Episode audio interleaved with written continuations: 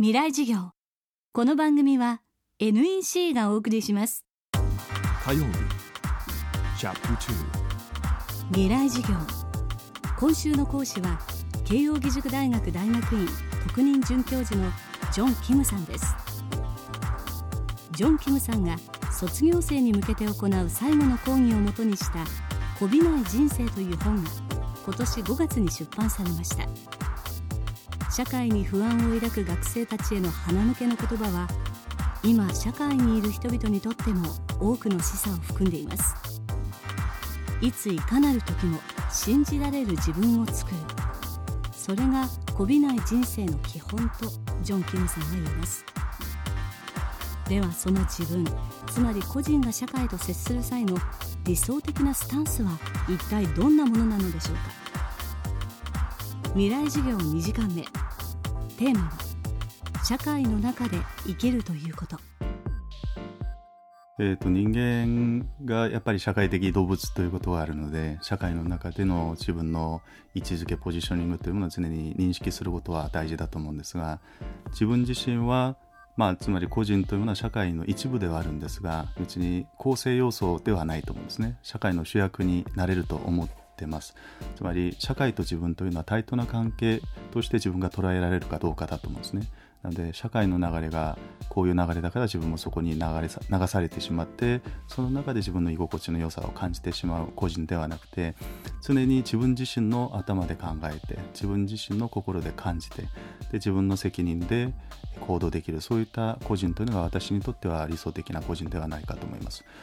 で通常世の中の常識であったり合理性であったり、えー、または真実であると言われているものというのはいわゆる、まあ、多数決に弱いところがあってつまり真実といってもそれが普遍的な真実というものは世の中にはほとんど存在しないと。で真実は多数決に弱いということなので社会の中で多数の人たちがあるものについてそれが正しいと言えばそれが社会的な真実になっていくのでそこにはある意味では根拠というものは存在しないんですね。そういう意味では全ての常識や全ての合理性全ての社会で言われている真実というものを鵜呑みにせずに自分で一回検証すると。つまり自分が検証してない真実については過剰な信頼は置かないということが大事だと思うんですね。例えば、地動説と天動説、我々教科書で並んでいるときは、地動説が正しいと言われてますが、それ自分が検証したことはないわけですね。で、その根拠を自分が提示することはできないですし、日常の中で外に出て、地球は動いてないように見えているし、太陽が動いているように見えるんで、天動説が正しいように直感的には思うんですが、でも、まあ、地動説が正しいと言われてそれをまあ鵜呑みに鵜呑みにするとそれを信じるわけなんですがそういう自分が検証してない真実というものはたとえそれが最終的に真実であるとしてもその時点においては過度な信頼というものは置かないと。なので全てにおいて一度また自分が使う言葉一つ一つにおいても自分が一度その自分のフィルタリングを通すと。自分で検証した上でそれで自分の中で納得がいった上で自分が理解をした上でそれで自分の責任でそういった、まあ、言葉を発するそういった個人というものがいいかなと思います。この番組はポッドキャストでも配信中です。過去のバックナンバーもまとめて聞くことができます。アクセスは東京 FM のトップページからどうぞ。ここで11月2日未来のために開かれる公開授業のお知らせです。FM フェスティバル2012未来事業明日の日本人たちへ。日本を代表する3人の地の巨人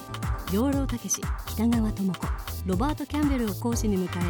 え領土問題エネルギー問題さまざまな課題を抱える世界の中の日本。自らの立ち位置の確認をテーマに学生たちと討論します。11月2日金曜日会場は東京 FM ホール。大学生200名をご招待します。養老孟司です。人生で自分で選択したいことはいくつありますか？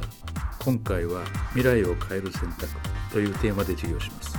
私も楽しみにしてます。ロバート・キャンベルです。皆さん楽しちゃいけないと思ってませんか？日本人はかつて楽をどのように思い私たちはそれをどのように実現して未来につなげるかぜひおいでください。応募は東京 FM のトップページ FM フェスティバル未来授業からどうぞ。